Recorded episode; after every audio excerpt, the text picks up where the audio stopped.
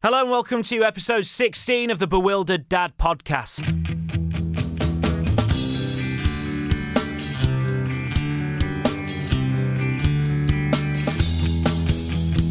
Yes, episode 16. Here we go. I managed to do it within two weeks, like I said I would. I'm going to actually, this time, this year, 2016, it's my resolution to really do these every two weeks because actually it's starting to get a little bit annoying how irregular they were. And also, hello to listeners of Hull Kingston Radio who are now getting to listen to this as well. Now they're actually having to fit it into their radio schedules. I'm going to have to actually make sure it's here on time and ready so that there's no gap. Dead air's a crime. Alan Partridge taught us that. So, hello, yes, you can listen through iTunes, through Stitcher, whatever your podcast app of choice is, but also in the East Yorkshire area, Hull Kingston Radio. And hello to everyone listening to that. On the show today, why, why, why? We've reached a certain stage of toddlerhood. Brilliant. I'll tell you how exciting that is. Uh, the launch of the alternative toddler playlist, which I'm very excited about. Uh, a very funny dad from America who has dissed his son uh, and his request for some money. And a chat with a genuine music guru. Yes, Fast from the Fun Loving Criminals. They're back on tour this year, 20 years since their first album came out. And I'll chat to him uh, about how it is being in a band and having a kid a little bit later on in the podcast. You see celebrity guests and everything. This is growing. It's on the actual radio. Wow, who knows what next? I probably just keep going with it every other week, possibly. Let's start with the bewildered dad news.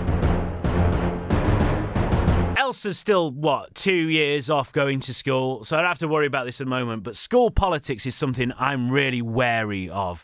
And it's been brought into sharp light this week with this whole Damian Lewis thing. Now, there's a school near where he lives in North London, and they said, Damian, you are a big celebrity. Could you come and help us celebrate the 50th anniversary of Acland Burghley School by coming on and turning some lights? And he went, Yeah which is brilliant. You know, he's a massive celebrity. He's in Homeland, he's in films, he's on massive TV shows. He doesn't have to be going down to a school to do a light switch on. But he said yes, and they were dead chuffed because he's a local resident and he was doing it for the community. Then this ex pupil waded in and went, No, he shouldn't be doing it. Uh, this is Rachel Cohen is her name, a former pupil of the school and now a sociology lecturer at City University, started a petition saying that he was inappropriate because it is a local comprehensive school and he went to Eton, a school that she says more than other represents the reproduction of privilege and inequality in the UK. Now that bit I kind of agree with. I think this whole two tier system of education in our country is horrific that you can just pay to to go and send your kids off somewhere else and state schools are underfunded and struggling because of all the admin and everything that's put upon them. Now I agree with that. That's not Damian Lewis's fault. Damian Lewis didn't send himself to Eton, right? It was his parents who did it. Damian Lewis seems to me, I have no dealings with the man. Seems like a decent bloke. He has never, as far as I know, gone, ah, ha, ha, state schools, you're all paupers and I hate you. He doesn't do that. He's a local person helping a local school. And this is just inverse snobbery. And inverse snobbery, I think, is as bad as proper snobbery because it's the whole point you're saying is that everyone should be equal but you're not treating Damian Lewis as equal because of his education. Now, I've met people who've had private education, I've met people who've had uh, Oxbridge education, and you know what? Some of them are really nice and some of them are horrible. I've met people who've gone to comprehensive schools and not gone on to university, and you know what? Some of them are nice and some of them are horrible. You treat everyone as you find them, you don't treat someone because of their education. Now, whatever you think of the way the education system's run, he was doing a decent thing there. And the fact that this person has decided to start this uh, petition is just a little bit Weasley. It makes me uncomfortable. It really does. So I think treat people as you would like to be treated. Well, it's basically the central tenet of all religions and, you know, common decency across the world. And if you really don't want people judged on their education, try not judging other people on their education yourself. What do you think? That might work. Anyway, the petition got 125 signatories, so he went ahead, he did it, and everything worked out nicely. And that person is uh, sitting at home crying into a pot noodle, upset that no one else really agrees with her. This is the Bewildered Dad podcast. Find out more at bewildereddad.com. Follow on Twitter, bewildered underscore dad, or facebook.com slash bewildered dad. And there's YouTube and there's other stuff as well. And Google Plus for the three other people in the world who use Google Plus. So we got to a stage this week which happened earlier than I was expecting. Elsa has discovered the word why. She's only just over two years old and she's discovered the question why, more importantly. The word why would have been fine on its own, but she knows exactly what she's doing by asking why. So, up until now, her exploration of language has been pretty cute because she thought the word fluffy meant funny, which was very good. In fact, was very fluffy. Um, the again stage was all right because, you know, again, at least it shows that she's enjoying what you're doing, the book that you're reading, or the fluffy tickling game you're playing, or whatever. But as for why, I could probably do without it. This is how the conversation went. If you want to see the birds in Grandma and Granddad's garden, Elsa, you need to be quiet because birds can be scared of people. Why? Because they're much smaller than people. Why? Because their wings wouldn't be able to carry them if they were as big as us. Why? Because they'd be too heavy. Why? Oh, look, there's Grandad. Let's hide from him. Why? Ah, it's good that she's interested in things and that she wants to learn and discover new stuff, but I'm going to have to work out a cunning answer that invites no further questioning, and I need to do it quickly. Have you ever managed to do this? In fact, I don't even know why I'm asking that, because if anyone had managed to come up with an answer that stopped the why questions, they'd have written a book, they'd have made a mint, and they'd be living in a gold plated castle or something now. Do you just have to distract them? Is it that you do a kind of Derren Brown mind trick and you just go, Look, Mr. Tumble! Every time they ask it and they look over there, you run away and hide in the airing cupboard. Obviously, Derren Brown, I have to say at this point, probably puts more effort into his tricks, but you get the idea. I don't want to be the sort of person that just goes, oh, because I said so. But I see why parents do that. There's never going to be a definitive answer. Toddlers are never going to be satisfied. On the flip side, it's quite admirable that they do that. You know, maybe we should take a leaf out of the book. We should question the ideals and the actions of those in power more. But I mean, I wouldn't tr- recommend trying it at work with your boss, you know. Your P45 might be coming straight after that. So if anyone's got a better answer to the question why, definitely get in contact. There is a contact Bewildered Dad page at bewildereddad.com. I would love to hear it, please.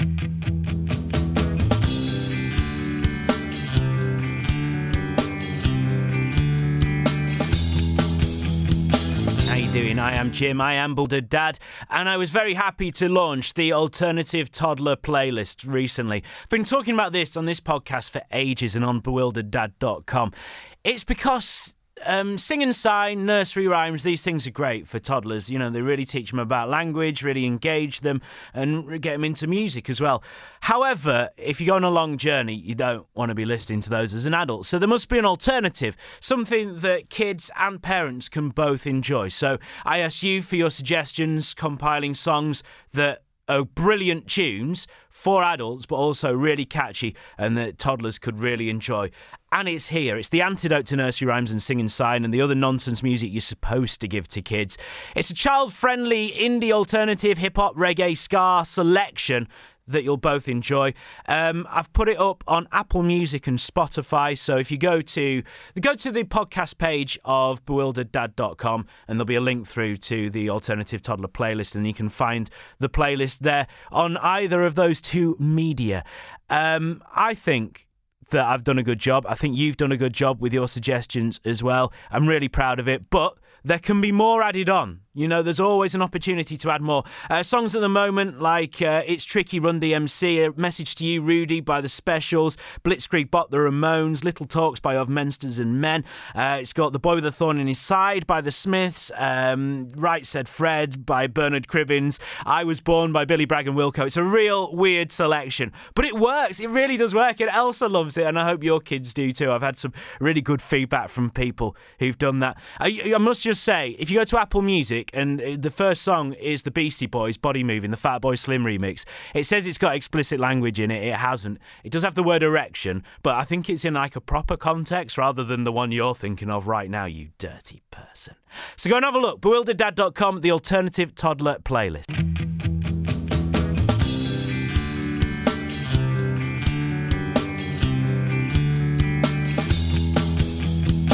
Very soon you'll be able to hear from Fun Loving Criminals bassist Fast about what it's like to be in a band when you've got a kid. But first of all, a Reddit user's letter rejecting his six year old son's request for a loan of $20 has gone viral. It's very funny, this. Uh, this dad has made like an official looking document with a symbol for a financial company that says Dad Savings and Loans underneath it. And uh, it tells the child that his payment won't be processed because after reviewing your account, we've found insufficient funds and a history of not doing your chores.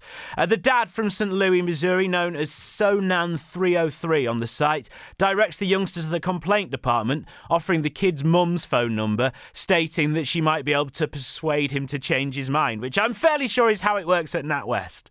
Uh, have a look at bewildereddad.com to see the, the letter in all of its glory. It's very good, it's very sarcastic, and it's well worth having a look um, because it's just, I like it when people go above and beyond the call of duty to go, not lending you any money. Forget about that.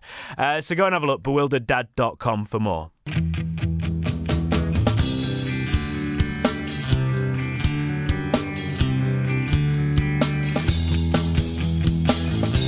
Criminals are heading out on tour to celebrate their 20th anniversary of Come Find Yourself, their debut album. And I caught up with Fast, who is their bassist, ahead of that, because he's got kids now. All the band have got kids, and I wanted to know what it was like being in a band with children and how that worked out. And this is what he had to say. She comes to some shows, but she hasn't been to an FLC show, but she will this summer. You know, it's been my other band. I have a reggae band with Frank from FLC, the drummer, and she's been to one of those shows at Kew Gardens when we opened for UB40. It was awesome to have my daughter on stage dancing around. It's great.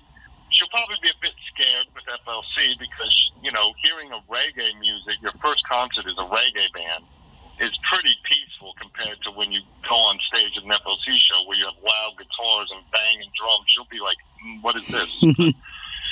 it's, it's great. You know, we did a show in Bristol a few years back for Grillstock, and Huey's son came on stage and played drums and got like the best reaction of the whole night. So we're like thinking the crowd, we're like, oh, you don't like us, but you love this kid who's never played drums before. But in the summertime, she'll definitely. If she, we have a show festival during the day, it's all good. I, I'm a very firm believer of the routine of making sure she gets a good night's sleep, and you know, occasionally it's all good party and have her stay up late, but for the most part, I want her to you know, just be a kid. And part of being a kid is going to funny, crazy events, but you know, at her age, it's more about going to a circus than going to a rock concert. but you never know. Thank you very much for listening to the Bewildered Dad podcast. It's good to have you with us. There'll be another one in two weeks' time. Cheers for that, and speak to you soon.